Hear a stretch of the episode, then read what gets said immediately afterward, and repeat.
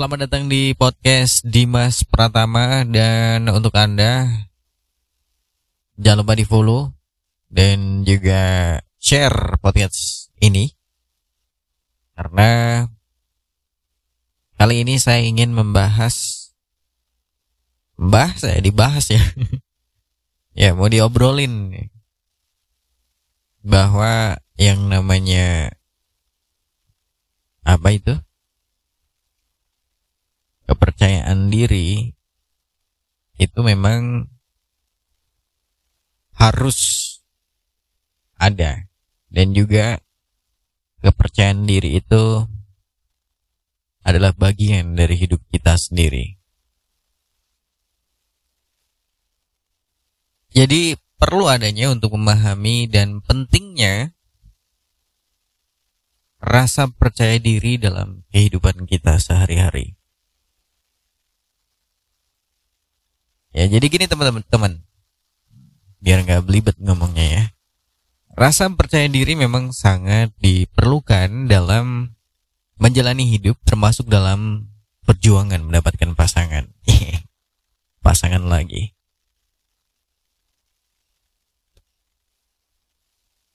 Ya, banyak yang mengira kepercayaan kepercayaan diri itu adalah hal yang tidak bisa dipelajari.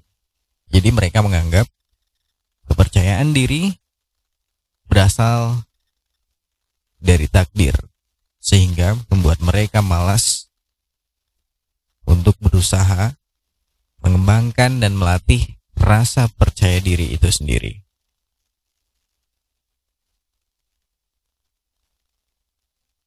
Ya, teman-teman nyatanya rasa percaya diri itu dapat dipupuk dan dipelajari semua orang itu bisa hidup dengan kepercayaan diri penuh asalkan terus melatih dan mengembangkan kepercayaan diri itu sendiri. Dan yang nantinya bahkan muncul seiring berjalannya waktu. Ya memang sih ada beberapa orang yang nampak lahir dengan rasa percaya diri penuh. Misalnya nih saya sendiri nih percaya diri banget. Ya sebenarnya rasa percaya diri itu muncul dari kombinasi pola asuh dan peristiwa yang terjadi di masa perkembangan. Jadi penting adanya menumbuhkan rasa kepercayaan diri pada anak-anak dari usia dini sebisa mungkin. Ya memang butuh waktu yang lama untuk mengembangkannya, tapi dengan terus berusaha mengembangkan rasa percaya diri, kita juga turut berkembang menjadi manusia yang, yang lebih baik.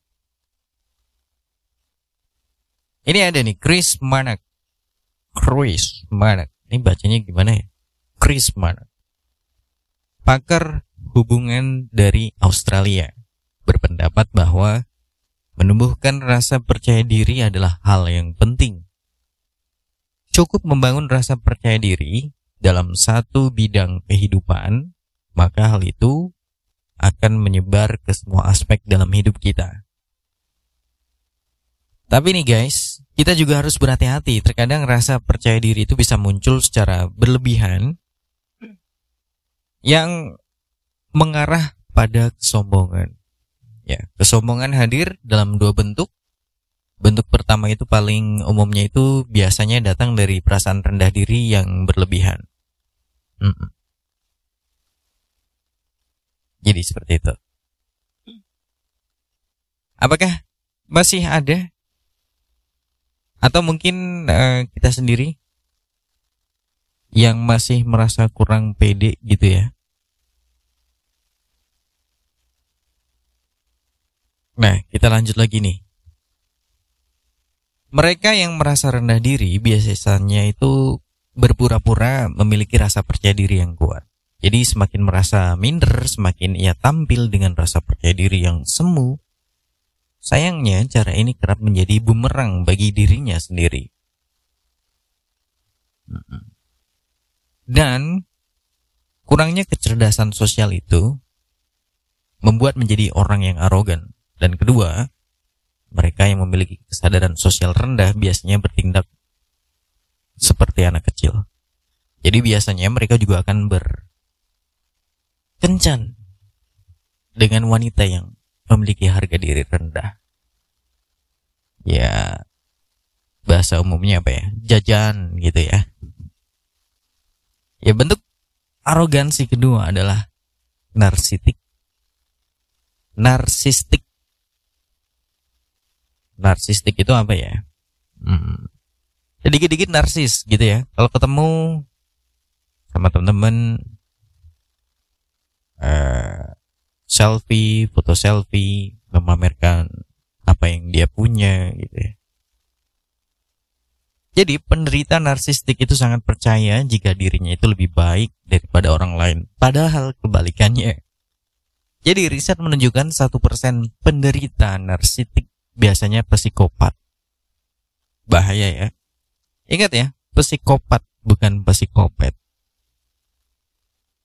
Jadi mereka yang memiliki rasa percaya diri rendah juga kerap menyebut orang lain arogan, padahal dirinya sendiri arogan, egois, sombong. Wih. Oh ya, biasa aja. Nadanya biasa aja, biasa aja, santai, santai. Ya jadi mereka yang cenderung menyalahkan orang lain atas perasaan rendah diri yang dialaminya, alih-alih melakukan introspeksi dan memperbaikinya. Lalu, mengapa rasa percaya diri berlebih juga mengakibatkan masalah dalam hubungan asmara. ya, jadi gini nih, lelaki. Aduh, ngomongin lelaki nih. Lelaki arogan biasanya akan menarik wanita yang memiliki masalah serupa. Sama-sama arogan gitu ya. Entah mereka bersikap arogan karena memiliki rasa rendah diri berlebihan atau narsistik Pria semacam ini biasanya akan menarik wanita yang juga memiliki masalah dengan rasa percaya dirinya. Wanita yang bersamanya cenderung memiliki sifat rendah diri dan rasa cemburu yang berlebihan. Jadi, percaya diri adalah aset kuat bagi kehidupan pribadi. Rasa percaya diri bukan ramuan ajaib yang diberikan pada orang-orang terpilih. Jadi, Intinya adalah rasa percaya diri bisa dimiliki dan harus dikembangkan oleh siapa pun. Dan kita harus perlakukan rasa percaya diri seperti keterampilan lainnya. Jangan menunggu, segera ambil tindakan. Begitu kita memulainya, rasa percaya diri juga akan datang. Saya Dimas Pratama, ayo jangan mudah menyerah. thank you